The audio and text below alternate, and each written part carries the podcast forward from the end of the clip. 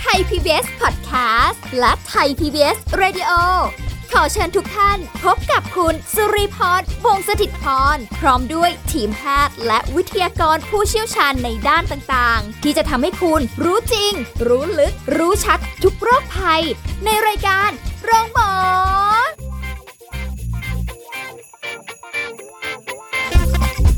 สวัสดีค่ะ คุณผู้ฟังคะขอต้อนรับเข้าสู่รายการโรงหมอค่ะ วันนี้เรามาพบกันนะคะ สิ่งดีๆ ที่เราจะได้มาพูดคุยกันในวันนี้ ถือว่าเป็นการเพิ่มเติมความรู้เรื่องการดูแลสุขภาพกัน วันนี้เราจะคุยกับดรนายแพทย์สันม่วงน้อยเจริญค่ะ รองผู้อำนวยการโรงพยาบาลเวชศาสตร์เขตร้อนมหาวิทยาลัยมหิดลค่ะ สวัสดีค่ะคุณหมอคะครับ สวัสดีครับค่ะ ตอนนี้ถามคุณหมอก่อนค่ะว่าในสายพันธุ์ที่มันมีการแพร่ระบาดในบ้านเราเนี่ยมีสายพันธุ์อะไรบ้างอะคะ ครับก็ถ้าเอาตั้งแต่เริ่มต้นเลยนะครับ ก็เป็นเป็นเป็นสายพันธุ์ที่มาจากเมืองจีนเนาะก็อันนั้นก็จะเป็นเป็นเริ่มต้นเลย แล้วก็หลังจากนั้นก็ค่อยๆมีตัวอื่นๆที่แพร่เข้ามาเรื่อยๆ ก็อาจจะเป็นสายพันธุ์ทางที่มาจากทางพม่านะครับค่ะแล้วก็ล่าสุดก็เป็นเป็นอังกฤษฮะแล้วก็ที่กลัวๆกันก็คือเราก็กลัวกลัวเรื่องสายพันธุ์อื่นที่อาจจะมีการนำเข้ามาอย่างเช่น สายพันธุ์จากอินเดีย หรือว่าจากเอ่ออเมริกาเอ่อเอ่อ จากแอฟริกาใต้หรือจากอ่าที่อื่นๆ ซึ่งมีการกลายพันธุ์ต่างๆ กันครับ แต่ว่าหลักๆที่แพร่ระบาดกันตอนนี้ที่คนติดกันเยอะๆเนี่ยเป็นค่ะสายพันธุ์อังกฤษครับผมอืมน่ากังวลอยู่เหมือนกันค่ะ เพราะว่าเอ่อการระบาดเนี่ยด้วยความที่มาจากหลายอาจจะหลายช่องทาง มาจากทางอื่นได้อีกหลายรูปแบบตรงนี้ แล้วพวกเชื้อเหล่านี้ค่ะ มันมีโอกาสมากลายพันธุ์ได้มากน้อยแค่ไหนอะคะ ก็คือเชื้อโรคเนี่ยปกติอ่าการกลายพันธุ์เนี่ยเกิดขึ้นได้อ่าอยู่แล้วครับ เพราะว่าค่ะเชื้อโรคก็ต้องปรับตัวให้ให้ให้ให้อยู่รอดเนาะมันก็ต้องแบบสืบไอ้เชื้อสายสืบพันธุ์ของของเชื้อโรคไปก็อืมอ่าจะมีการปรับตัวอยู่ตลอดนะครับค่ะแต่ว่าโอเคการปรับตัวมันจะมากจะน้อยจะเร็วอะไรขึ้นอยู่กับ อย่างแรกก็คือปริมาณการติดคือคือพอ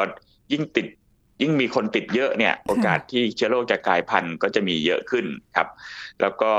อ่าอีกอย่างหนึ่งที่ทำให้เชื้อโรคมันกลายพันธุ์ได้เยอะได้เร็วเนี่ยก็คือบางทีอาจจะเป็นการเหมือนคล้าย ๆว่าอ่าเชื้อโรคอย่างเช่นว่าบ้านเรามีสายพันธุ์อย่างตอนแรกเป็นสายพันธุ์จีน แล้วก็พอมาเจอกับสายพันธุ์อื่น ๆ มันก็อาจจะมีการผสมปนเปกันอะไรอย่างเงี้ยครับเป็นแบบไปรับเชื้อจากไปไปรับสารพันธุกรรมมาจากสายพันธุ์อื่นมา มามาผสมกันก็อาจจะเกิดการกลายพันธุ์ขึ้นมาใหม่ได้ครับ อันนี้ค่ะเป็นเป็นทางทางหลักเป็นหลักการทั่วไปทางวิทยาศาสตร์อยู่ครับผมค่ะแต่ก็ก็คือจริงๆการการกลายพันธุ์ก็ขึ้นอยู่กับสาเหตุหลาย ๆ อย่างครับอ้าวแล้วอย่างนี้คืออย่างเดิมที่เราเคยเข้าใจกันว่าเอาแหละอย่างที่ช่วงแรกๆเป็นสายพันธุ์จีน เราก็จะเอ่อได้ข้อมูลกันบอกว่าเอ่อถ้าเกิดว่า ไปอยู่ในที่คนเยอะๆเอ่อให้กินร้อนช้อนกลาง ช้อนใครเออขอแพ้กินร้อนช้อนใครช้อนมันใช่ไหมคะ ล้างมือบ่อยๆครับอะไรเงี้ยอะทุกวันนี้ก็ทำอย่างนี้กันอยู่ แต่ด้วยความที่เชื้อตอนนู้นที่เราจำได้ว่าเอาแหละมันช่วงเข้าสู่หน้าร้อนก็ข้อมูลบอกว่าอุ้ยถ้าเกิดหน้าร้อนโอ้ก็ไม่ต้องห่วงมาก เท่ากับหน้าฝนหรือหน้าหนาว ทุกวันเนี้ยในในข้อมูลต่างๆ เหล่านี้มันมันยังเหมือนเดิมไหมคะ อย่างเช่น ตอนนี้เรากำลังอยู่ในช่วงของหน้าร้อนแบบเนี้ยค่ะ คุณหมอ ก็คือหลักๆเนี่ยเชื้อโรคเนี่ยยังเป็นห น้าเอ่อหน้าตาเหมือนเดิมครับ คือยังเป็นไอ้โคโรนาไวรัสเอ่อสายเอ่อชนิดหนึ่งนะครับค่ะเพราะฉะนั้นเอ่อโคโรนาไวรัสก็เอ่อ มันก็จะมีคุณสมบัติของมัน เช่นว่าอ่าจะทนร้อนทนกรดทนด่างทนอ่าแอลกอฮอล์ทนอะไรได้อยู่ประมาณหนึ่ง ซึ่งไม่ว่าจะเป็นสายพันธุ์ไหน ไม่ว่าจะกลายพันธุ์แบบไหนนะครับไอ้ค่ะคุณสมบัติตัวเนี้ยก็จะคล้ายๆเดิมครับ เพราะฉะนั้นไอ้หลักการที่เราว่าอ่าให้กินร้อนช้อนใครช้อนมันอ่าล้างมือบ่อยๆอ่าเช็ดถูด้วยแอลแอลกอฮอล์หรือว่ายาฆ่าเชื้อที่สามารถฆ่าเชื้อโคโรนาไวรัสได้เนี่ยค่ะอันเนี้ยยังใช้ได้ผลเสมอครับอ๋อเพียงแต่ว่าการอ่าไอจุดการกลายพันธุ์ที่เป็นสายพันธุ์ต่างๆเลยเนี่ยมันเป็นการกลายพันธุ์ระดับโมเลกุลของเชื้อ ซึ่งมีผลต่อการตอบสนองต่อการรักษา แล้วก็ตอบสนองต่อไอพวกยาที่ใช้รักษา หรือว่าตอบสนองต่อวัคซีน ตอบสนองต่อ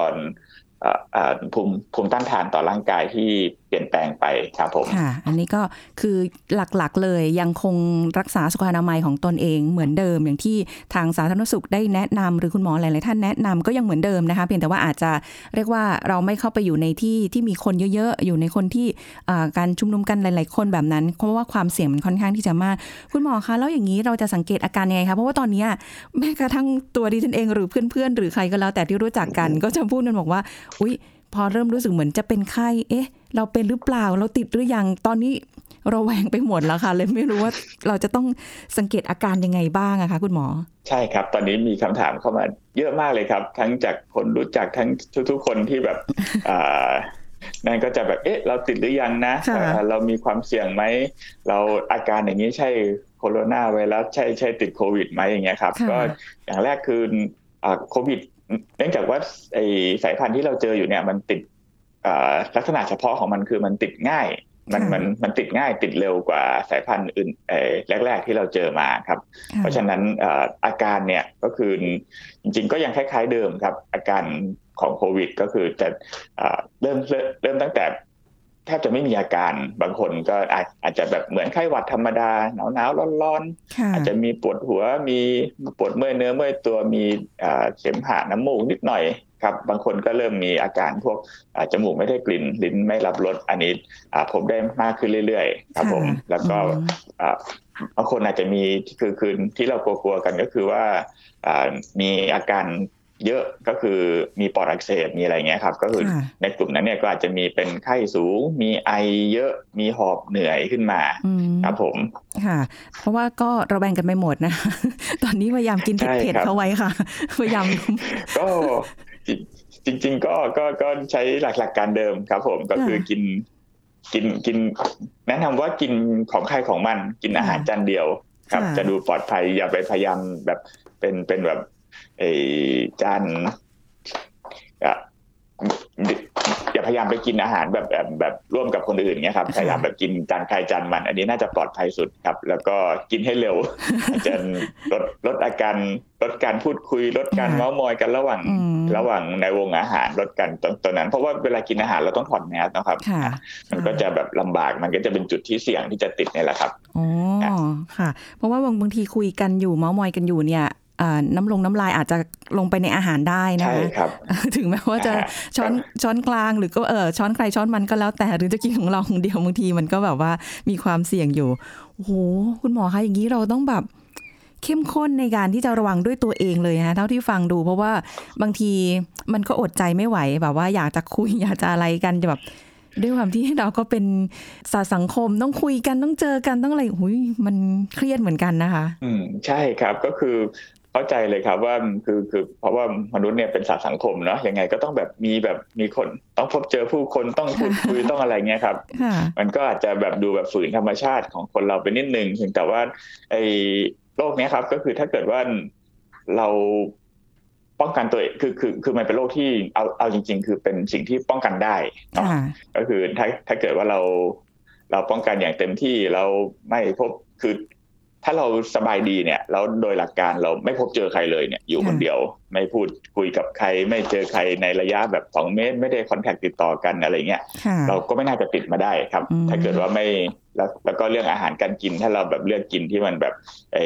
สดสะอาดปรุงใหม่ร้อนๆอะไรเงี้ยครับไม่ได้กินอาหารที่มันปนเปื้อนเชื้อเนี่ยเราก็โอกาสที่จะติดก็จะมีน้อยมากเลยครับ ผมเป็นแต่ว่าอาจจะทำได้ยาก แล้วยิ่งถ้าเกิดว่าอยู่ในบ้านเดียวกัน อยู่ในครอบครัวมีหลาย ๆ คนเนี่ยแหมมันก็อาจจะต้องมีการพูดคุยกันบ้างแต่ก็เว้นระยะได้นะคะ ไม่ต้องถึงขนาดว่าโอ้ยไม่ต้องคุยกันเลยขนาดนั้นนะคะหรือจะใส่แมสคุยกันอยู่ในบ้านก็ได้ก็ไม่ไม่ว่าอะไรนะเป็นการป้องกันใช่ครับก็จริง ๆ แนะนำให้ใส่แมสในทุกกรณีเมื่ออยู่มากกว่าหนึ่งคน มื่อเราเจอคนอื่นเนี่ยแนะนำให้ใส่แมสไว้เลยครับถึงแม้จะว่าจะเป็นคนในบ้านคือ ตอนนี้ไม่รู้ใครใครใครเป็นใครไม่รู้ใครติดใครไม่ติดแล้ว ถ้าเอาหลักการง่าย ๆ ก็คือให้คิดว่าทุกคนติดหมดเลยครับค่ะให้คิดว่าทุกคนป่วยเป็นโควิด เราจะได้ป้องกันตัวเองอย่างสูงสุดใส่แมสอืมไว้ไว้ตลอดเวลาพบเจอใครครับ ใช่ค่ะ ทีนี้ค่ะคุณหมอคะก็เป็นอีกประเด็นหนึ่งที่หลายคนบอกว่าอะแหละสังเกตอาการตัวเองก็มีความระแวงว่าเราจะเป็นหรือไม่เป็นแต่สำหรับคนที่เอ่อเป็นแล้วนะคะ ที่มีการยืนยันชัดเจนแล้วว่าเอาล่ะเราเอ่อติดโควิด แล้วหรืออะไรแบบนี้ค่ะ ถ้ารู้ว่าตัวเราติดโควิด แล้วค่ะ คุณหมอเราควรทำยังไงบ้างอะคะเริ่มตั้งแต่สงสัยเลยว่าแบบเราจะติดเนี่ย พอพอสงสัยไปตรวจ ไปตรวจระหว่างที่ไปสวอปไปป้ายจมูกรอผลตรวจอย่างเงี้ยครับค่ะก็ให้ให้คิดซะว่าเอ๊ะเราจะติดไม่ติดเราเราต้องทำตัวเหมือนเราติดแล้ว เพราะว่าเราเราอาจจะมีเชื้ออยู่ตอนนั้นฮะอืมเราต้องเอ่อระวังตัวเลยครับ ว่าแบบเออแบบต้องอย่างแรกต้องกักตัวแยกตัวอยู่คนเดียวครับค่ะอ่าไม่พบเจอใครใครยังไง ไม่ใช้สิ่งของร่วมกันอยู่ในห้องแยกไปครับให้คนอื่นส่งข้าวส่งน้ำไปนะฮะแล้วก็อ่า รอผลรอค่ะรอผลที่ที่ที่ตรวจก็ส่วนส่วนใหญ่ก็ประมาณหนึ่งถึงสองวันสามวันอะไรประมาณนี้ครับ ทางหน่วยที่ตรวจก็จะแจ้งมา ถ้าเกิดว่าเอ่อไม่ติดผลบอกว่าไม่เจอเชื้อก็ยังวางใจไม่ได้ ก็ต้องแยกตัวไปอีกจนครบ 14 วัน ระหว่างนั้นก็ดูดูอาการว่ามีอาการไหมที่ชวนให้สงสัยมีไข้เจ็บคอน้ำมูกไหลอะไรยังไงไหม ถ้าเกิดว่ามีอาการก็ไปตรวจซ้ำดูอีกทีหนึ่งครับค่ะเพราะว่าสิ่งที่เรากลัวคือเรา เรากลัวที่แบบมีอาการน้อยๆหรือไม่มีอาการแล้วก็อ่าพอ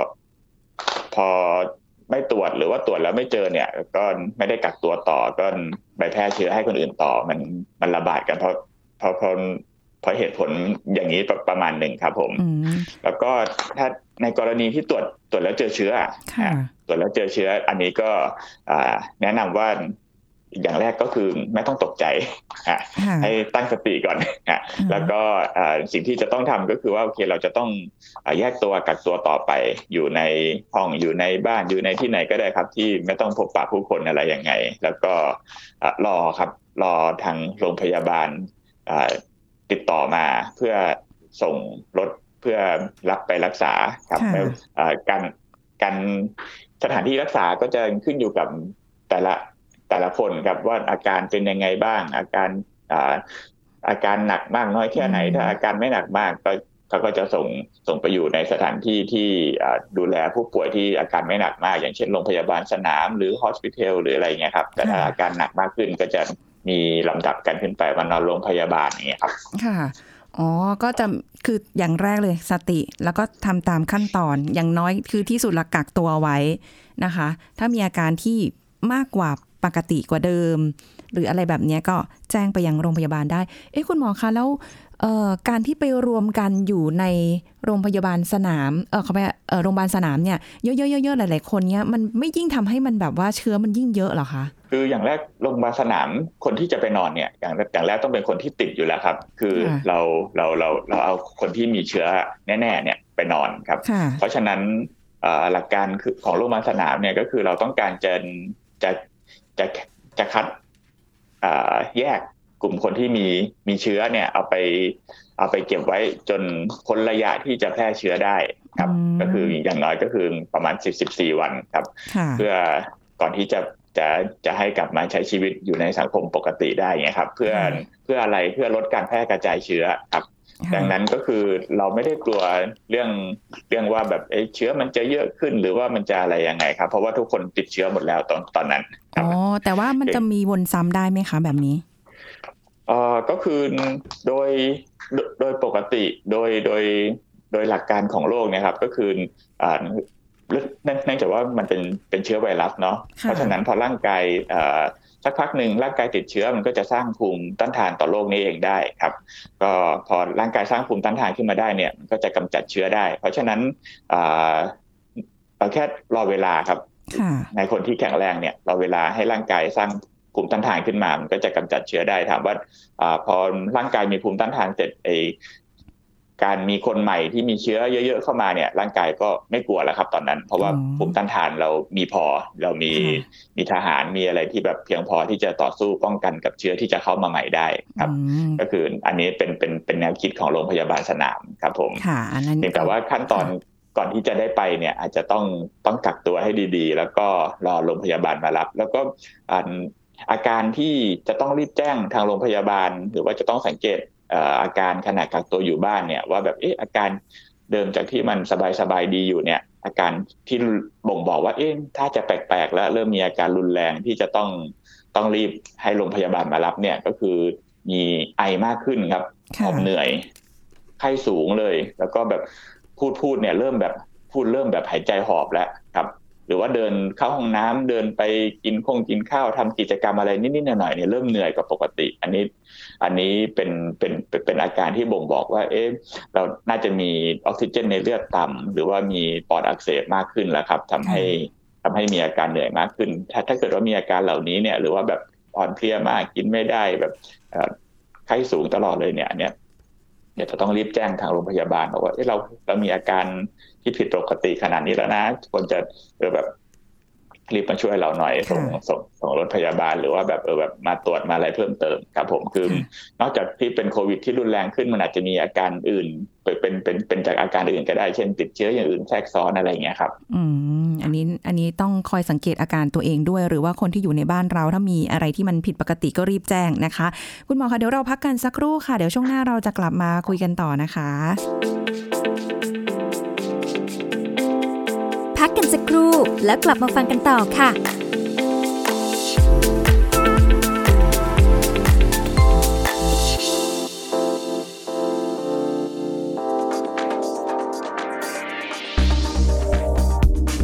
คุณผู้ฟังครับ การรับประทานอาหารที่ไม่ผ่านการปรุงสุกย่อมส่งผลต่อปฏิกิริยาทางร่างกายที่จะตอบสนองจากการปนเปื้อนของเชื้อโรคต่างๆ โดยเฉพาะจากกรณีเมนูซาซิมิอกไก่ดิบสไตล์ญี่ปุ่น ที่มีการจำหน่ายในร้านอาหารในประเทศไทย พบว่าเนื้อไก่ดิบหรือไก่ดิบแช่แข็ง มักจะมีเชื้อแบคทีเรียซาโมเนลลาปนเปื้อนมาด้วย เป็นต้นเหตุของอาการท้องร่วง อาหารเป็นพิษ และการติดเชื้อในลำไส้ และมักจะมีตัวอ่อนของพยาธิตัวจี๊ดเมื่อกินเข้าไปจะกลายเป็นตัวแก่ในกล้ามเนื้อ ส่งผลให้มีอาการคัน บวมแดง หรือบวมบวมยุบยุบและเคลื่อนไหวได้ สำหรับบางรายอาจจะร้ายแรงถึงขั้นตาบอด หรือสมองอักเสบได้นะครับ ทั้งนี้ควรเลือกซื้อไก่จากแหล่งที่เชื่อถือได้ ก่อนนำไก่ดิบมาปรุงประกอบอาหาร ต้องล้างให้สะอาดก่อน โดยเฉพาะสิ่งสกปรกที่ติดมากับไขมัน ถ้ามีมากควรล้างด้วยน้ำอุ่นหรือน้ำสะอาด แล้วนำไปชำแหละเอาส่วนต่างๆ และกระดูกที่ไม่ต้องการออกไปเพื่อนำมาปรุงสุกโดยใช้ความร้อนสูงกว่า 70 องศาเซลเซียส ในเวลาไม่น้อยกว่า 5 นาที เป็นการทำลายเชื้อโรคที่ติดมากับเนื้อไก่ดิบ หากซื้อเนื้อไก่แช่แข็งผ่านทางออนไลน์ ต้องสังเกตบรรจุภาชนะห่อหุ้มด้วยพลาสติกแช่เย็น ป้ายที่บอกวันเดือนปีที่ผลิต และวันเดือนปีที่ควรบริโภคสำหรับการเก็บเนื้อไก่ดิบนั้นนะครับ หากซื้อมาประกอบอาหารแล้ว แต่ใช้ไม่หมด ควรเก็บในอุณหภูมิ 0-5 องศาเซลเซียส ซึ่งจะเก็บได้นาน 3-5 วัน หรือเก็บในช่องแช่เย็นอุณหภูมิลบ 18 องศาเซลเซียส จะเก็บได้นานถึง 12 เดือน ส่วนอาหารปรุงสุกที่เก็บไว้นานกว่า 4 ชั่วโมง ควรนำมาอุ่นร้อนก่อนทุกครั้งในมื้อต่อไป และอย่าลืมล้างมือให้สะอาดด้วยสบู่ และน้ำทุกครั้งก่อนกินอาหารและหยิบจับอาหารสดด้วยนะครับ ขอขอบคุณข้อมูลจากนายแพทย์สุวรรณชัย วัฒนายิ่งเจริญชัย อธิบดีกรมอนามัย กระทรวงสาธารณสุข ย PBS Radio วิทยุข่าวสารสาระพื่อสาธารณะและสังคม คุณกำลังฟังรายการโรงหมอ รายการสุขภาพเพื่อคุณจากเราเอาละค่ะคุณผู้ฟังคะกลับมาพูดคุยกันต่อนะคะสำหรับในช่วงเวลานี้กับรายการโรงหมอค่ะที่เราคุยกันเรื่องของโควิด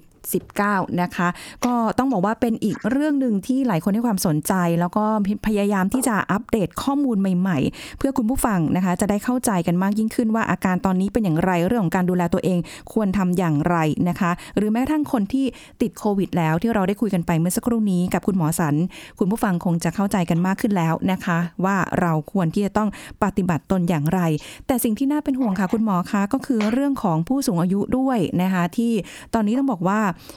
มีหลายเคสเหมือนกันที่ติดตามจากข่าวสารนะคะ ก็ส่วนใหญ่ผู้สูงอายุ แล้วก็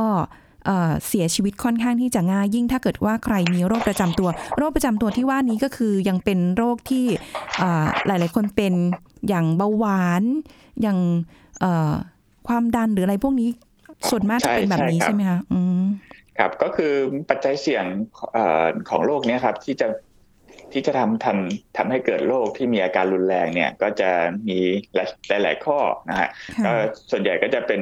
อย่างแรกก็คือสูงสูงอายุนะฮะสูงสูงอายุก็อาจจะเอาแบบเกินแบบหกสิบเกินหกสิบห้าอะไรเงี้ยครับ แล้วก็ยิ่งถ้ามีโรคประจำตัว เช่นโรคปอดนะไม่ว่าจะเป็นถุงลมโป่งพองปอดอักเสบหรือว่าแบบเป็นโรคคอผืดอะไรเงี้ยครับ หรือว่าเบาหวานนะหรือว่าเป็นโรคหัวใจโรคตับโรคไตอ่า กลุ่มพวกนี้เป็นจะจะจะเป็นกลุ่มที่มีความเสี่ยงที่ถ้าเกิดว่าติดเชื้อเนี่ยจะมีอาการรุนแรง แล้วก็มีอัตราการเสียชีวิตมากกว่ากลุ่มคนที่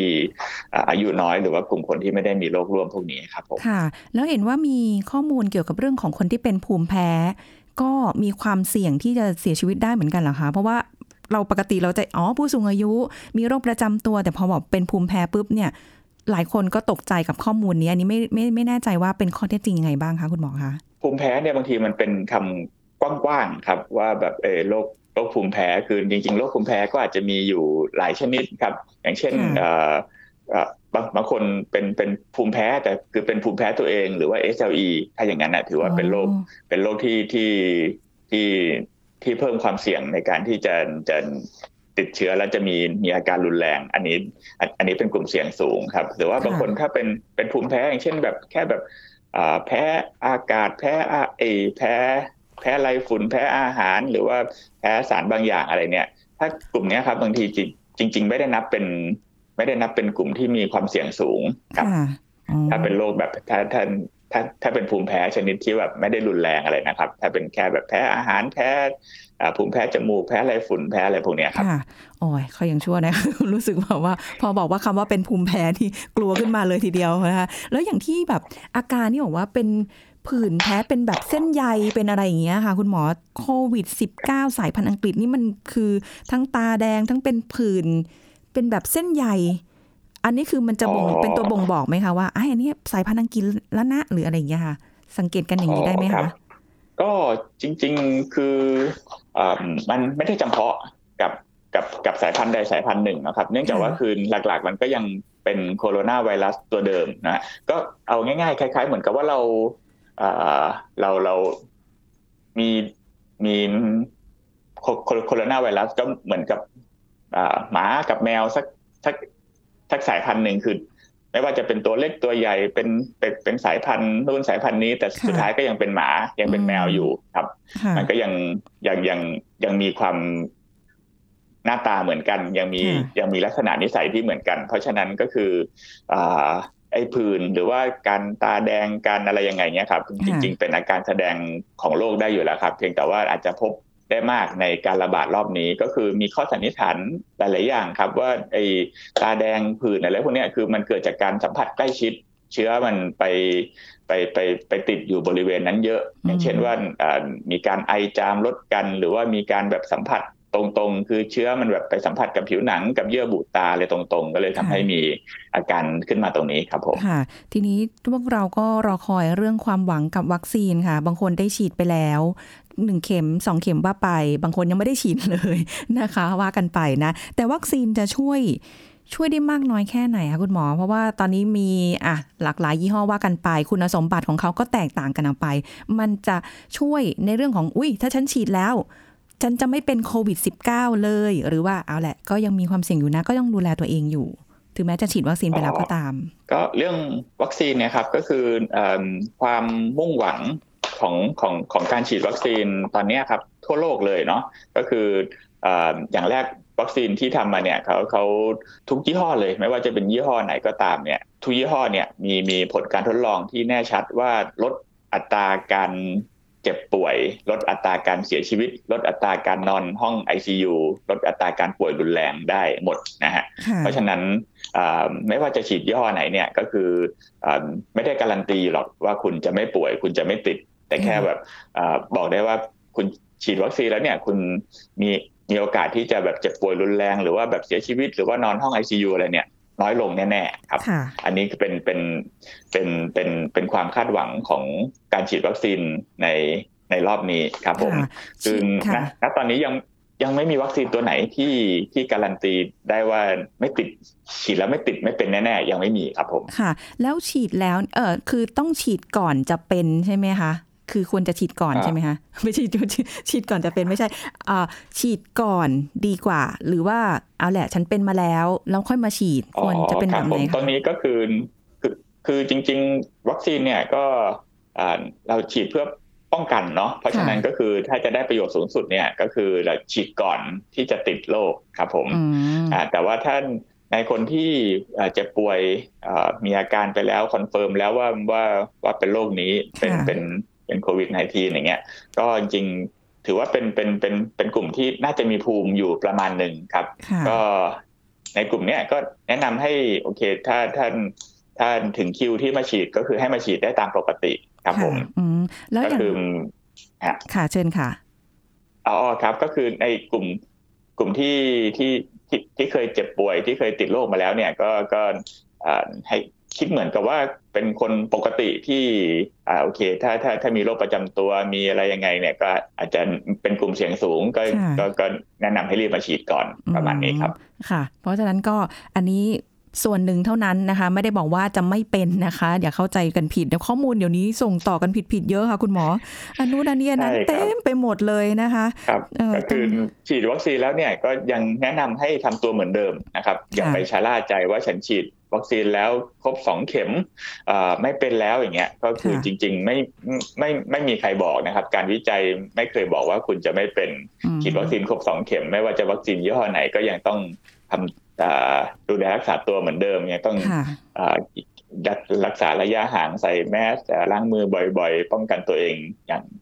ให้ให้ให้ดีต่อไปครับ ค่ะ คุณหมอคะขออีกหนึ่งคำถามนะคะ ที่ว่าถ้าเป็นคนที่อะแหละไป รักษาตัวที่โรงพยาบาลนะฉันติดโควิด 19 เรียบร้อยแล้วแหละ แต่รักษาหายแล้วแหละ กลับมาต้องปฏิบัติตัวยังไงคะครับผมก็คือเอ่อถ้าเกิดว่าเอ่อโชคร้ายเนาะติดโควิดได้รับการรักษาตัวที่โรงพยาบาลจนหายและจนค่ะอ่าได้ออกออกจากโรงพยาบาลกลับมาบ้านแล้ว สิ่งที่จะต้องทำก็คือว่าโอเคอย่างอย่างแรกก็คือเราเพิ่งหายเนี่ยก็ก็ก็ คือเราก็ไม่รู้เนาะว่าเชื้อมันจะยังมีไม่มีอะไรอืมอ่ามันจะยังติดได้ไม่ติดได้คือ แต่แต่ว่าโดยหลักการทางวิทยาศาสตร์เนี่ยหลังจากได้รับการรักษานอนโรงพยาบาลอยู่ในระยะหนึ่งเนี่ยเขาค่ะเชื่อว่าเชื้อมันเป็นเหมือนกับว่าเชื้อมันเลยระยะที่มันจะแพร่กระจายให้ผู้อื่นได้แล้วครับ แต่อย่างไรก็ตามก็แนะนำให้เพื่อความปลอดภัยของทุกคนเนาะก็แนะนำให้ใส่แมสไว้ตลอดก็คือทำทำทำตัวเหมือนเดิมครับ ใส่แมสกินอ่า ร้อนช้อนช้อนใครช้อนมันล้างมือบ่อยๆรักษาระยะห่างครับอืมก็เพราะว่าไม่ไม่มีใครรู้ว่าเอ่อเราจะแพร่เชื้อให้เขาไหมหรือว่าเราจะไปรับเชื้อใหม่จากคนอื่นมาหรือเปล่า อันนี้ก็เป็นเป็นเป็นอีกเรื่องหนึ่ง ไม่ใช่ว่าแบบพอพอติดแล้วเราเรามั่นใจว่าเราติดแล้วเราจะไม่เป็นต่อเรามีภูมิต้านทานแล้วเนี่ย อันนี้เป็นความเชื่อที่ผิดครับ ก็คือมีรายงานอยู่ครับว่าแบบหลังจากคนเออเอ่อ คนคนที่ติดโควิดไปแล้วเนี่ยก็ยังติดซ้ำรอบสองรอบสามได้ครับโอ้ยฟังแล้วเหนื่อยเลยค่ะรู้สึกแบบว่า เราต้องสู้กับมันอีกเยอะเลยทีเดียวนะคะ ผ่านกันไปซีซั่นนี้นะคะมีคนแซวๆอยู่ว่า โอ้โห เราจะผ่านซีซั่นนี้ไปด้วยกันคล้าย ๆ เป็นประกวดอะไรกันสักเหอมือนย่างดูซีรีส์นะครับครับ ใช่เลยค่ะ คุณหมอคะอีกนิดนึงค่ะ สารคัดหลั่งในในผู้เสียชีวิตไปแล้วเนี่ยนะคะ ยังสามารถแพร่เชื้อได้อีกหรือเปล่าเพราะเห็นว่าเวลาเวลาบางทีการจะ เอาไปชาปนกิจหรืออะไรเขาจะทำอย่างรวดเร็วเลย ตรงนี้มันมันแพร่เชื้อได้อีกหรือเปล่าคะครับก็คือโดยปกติเชื้อไวรัสพวกเนี้ยครับก็จะอยู่ในสารคัดหลั่งของทางเดินหายใจเนาะหลักๆก็จะเป็นในปอดในน้ำลายในอะไรประมาณเนี้ยครับค่ะก็จริงถามว่าจะอยู่ได้นานแค่ไหนเนี่ยก็เนื่องจากว่าหลังจากที่เสียชีวิตเนี่ยร่างกายก็จะยังมีเซลล์มีอะไรต่างๆ มีเลือดมีน้ำเหลืองอะไรที่อืมเป็นแหล่งอาหาร แหล่งให้เชื้อโรคเจริญเติบโตได้อยู่ครับค่ะเพราะฉะนั้นก็คือมีโอกาสที่จะยังมีเชื้ออยู่ได้ครับค่ะดังนั้นเขาก็เลยเออแบบมีมาตรการที่ป้องกันไม่อยากให้สารคัดหลั่งตัวเนี้ยเอ่อหลุดออกมาแล้วก็แพร่กระจายให้อืมคนที่จะต้องสัมผัส รอบๆข้างไปอีกเนี่ยครับเขาก็เลยมีการจัดการร่างกายอย่างรวดเร็วครับผมค่ะ อันนี้ก็เป็นข้อมูลนะคะ ที่อัปเดตให้คุณผู้ฟังได้ฟังกันนะคะ ถ้ามีอะไรที่น่าสนใจอีกเราจะนำเสนอผ่านทางรายการ วันนี้ต้องขอบคุณดรนายแพทย์สารม่วงน้อยเจริญ รองผู้อำนวยการโรงพยาบาลเวชศาสตร์เขตร้อน มหาวิทยาลัยมหิดลเป็นอย่างสูงค่ะที่มาให้ความรู้กับรายการของเราในวันนี้ด้วยนะคะขอบคุณคุณหมอค่ะขอบคุณครับค่ะสวัสดีค่ะ หมดเวลาแล้วค่ะคุณผู้ฟังค่ะพบกับรายการโรงหมอได้ใหม่ครั้งหน้านะคะ สวัสดีค่ะ พูด บอกต่อกับรายการโรงหมอได้ทุกช่องทางออนไลน์ เว็บไซต์ www.thaipbspodcast.com แอปพลิเคชัน Thai PBS Radio Facebook Twitter Instagram Thai PBS Podcast และฟังได้มากขึ้นกับพอดแคสต์โรงหมอ ที่ Apple, Google, Spotify, SoundCloud และ Podbean ทุกเรื่อง ทุกโรค บอกรายการโรงหมอ